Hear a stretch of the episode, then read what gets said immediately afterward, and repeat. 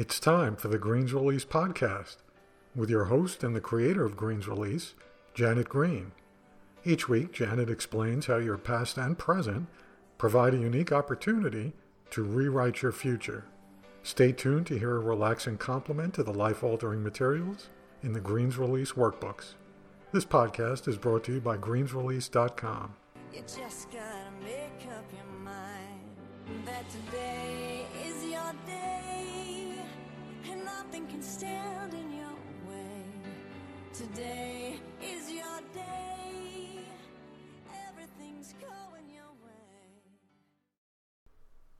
The topic of stress unexpectedly became important during the writing of our weight loss workbook. So, I'd like to share some of my discoveries in this podcast.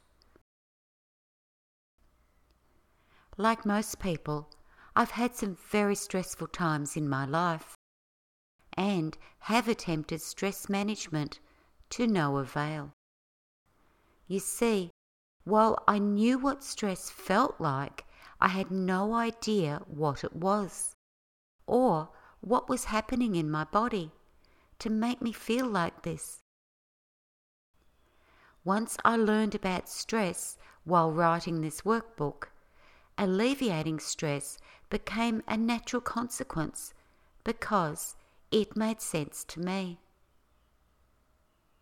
This podcast will help you take the first step to alleviate your stress. By understanding what stress really is, you'll view it in an entirely different light and be ready to address the underlying cause. I'm going to ask you to forget everything you thought about stress before today. It all begins with homeostasis. Our wonderful body has an inbuilt mechanism that spends all its time working to keep itself healthy and in a balanced state. Overheating is a good example of a homeostasis response. If your body gets hot, it creates sweat to cool itself back down to a normal temperature. The things that challenge this balanced state are called stresses. These include illness, weather conditions, danger, hunger, rigorous exercise, and emotional distress. Stresses prompt a variety of homeostasis responses. Sweating to lower body temperature, flooding the body with endorphins to combat pain, creating inflammation in response to an injury, and stimulating hunger when nutrition needs to be replenished. Do you know where the term stress originated? Well, prior to the 1920s, stress meant to draw tight. Physics described it as the distribution of force on a material. In other words, when lying down, your body is limp because there is no stress. Stand up and your muscles tighten or stress to support your body. Today, it's recognized that understressing muscles with inactivity leads to poor posture, weakness, and pain. Moderately stressing muscles with regular exercise creates strong, healthy muscles. And overstressing muscles with intense exercise produces strain and injury. During the 1920s, the concept of psychological stress was introduced and it was termed mental strain, which works in the same way as physical strain. When mentally inactive, you feel flat and lifeless because there is no stress. Stimulate or stress your mental faculties, and you feel alive and invigorated. Today, it's recognized that understressing your mind with inactivity creates the same symptoms as depression.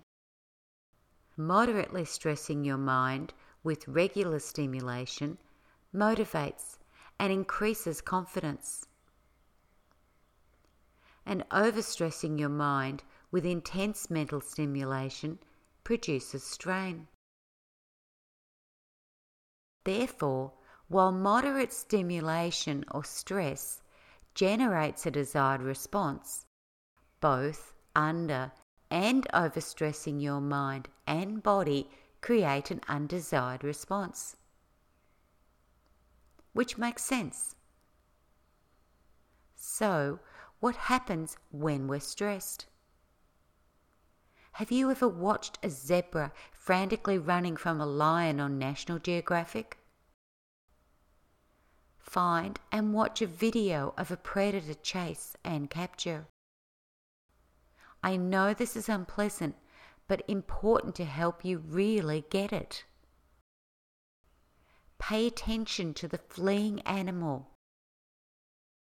Notice how panicked it is. Look for the size of its eyes and appreciate how fast its heart must be pounding.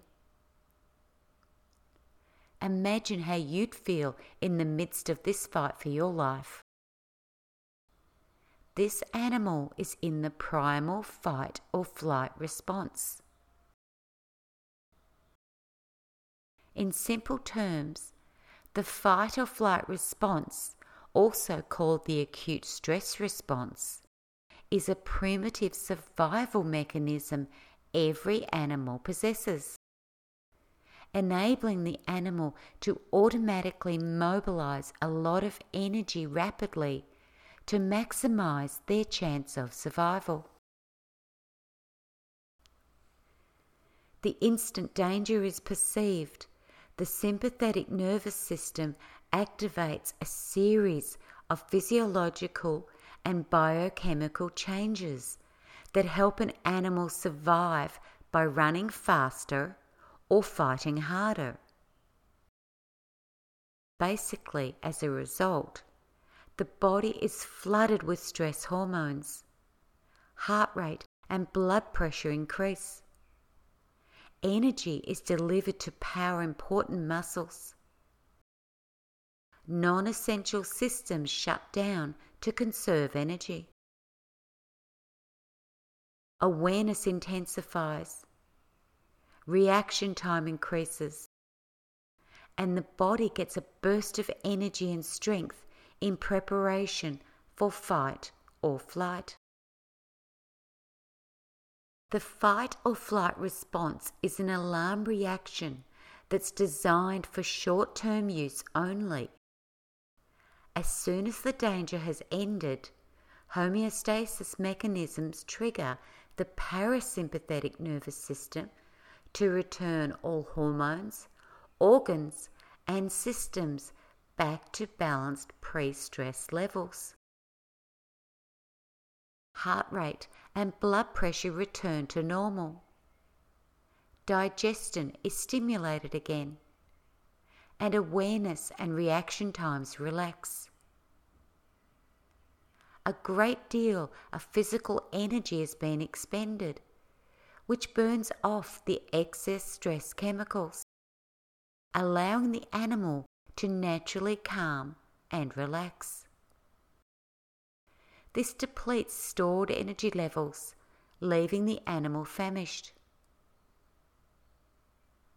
Because of this ability to return to normal life very quickly after a life and death situation, the fight or flight response is a normal part of animal life and does not interfere with homeostasis.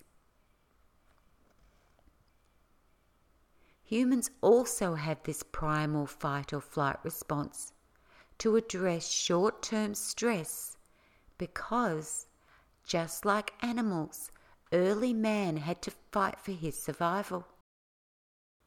Predators like tigers, bears, and apes, rival tribes, wars, dangerous terrain, and threatening weather were all part of everyday life.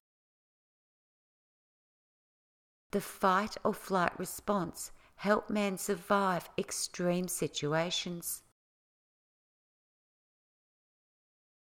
Modern day man also faces extreme stressful situations where the fight or flight response protects them. Escaping a house fire, life threatening weather conditions like hurricanes, tornadoes, or floods, avoiding accidents on the freeway, and responding to loud noises in the middle of the night are all common occurrences. As a result, 1.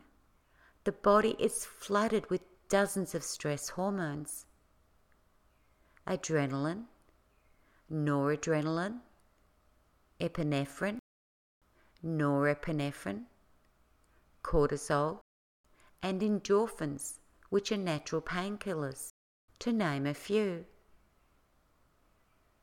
These hormones have a powerful and widespread effect on our body's biochemistry, physiology, and psychology.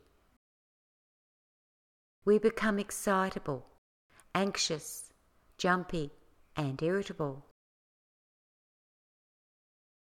2.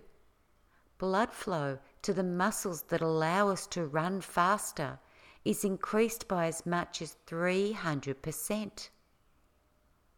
Heart rate and blood pressure increase to speed up the transport of nutrients.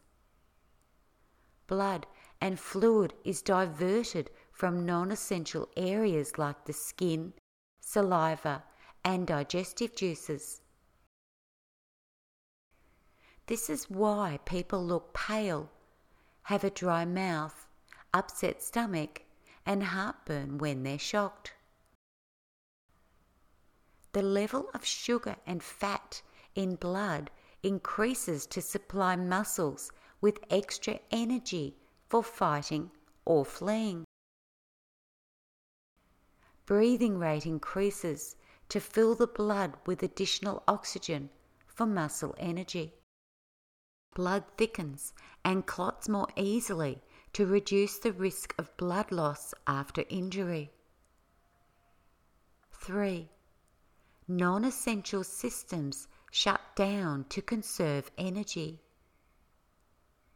These include growth, sex drive, digestion, and immunity. 4. Senses sharpen to support rapid responses. Your pupils dilate, hearing increases, and your awareness heightens. 5. Perspiration increases to cool our overheating body. And 6. Thinking races as our minds fill with fear. Early man's experience of the fight or flight response was very similar to that of animals. They even expended a great deal of physical energy during emergencies, which help burn off the excess stress hormones, and they were naturally famished afterwards. The activation of the sympathetic nervous system during times of danger, and then the parasympathetic nervous system, which return their body to a fully relaxed and balanced state, was a part of their normal daily life. The fight or flight response is an intense physiological response that's only meant to be triggered during life and death situations, and not everyday events. Our bodies cannot cope with this heightened physiological effect for any length of time. So, why is yours being triggered when you receive a bill in the mail? are stuck in a traffic jam or have problems? And why is it staying on instead of shutting down? What's happening with our stress response? The next podcast deals with these issues and modern day chronic stress. In the meantime, take a look at our stress category, which has more information about stress and methods to reduce its impact.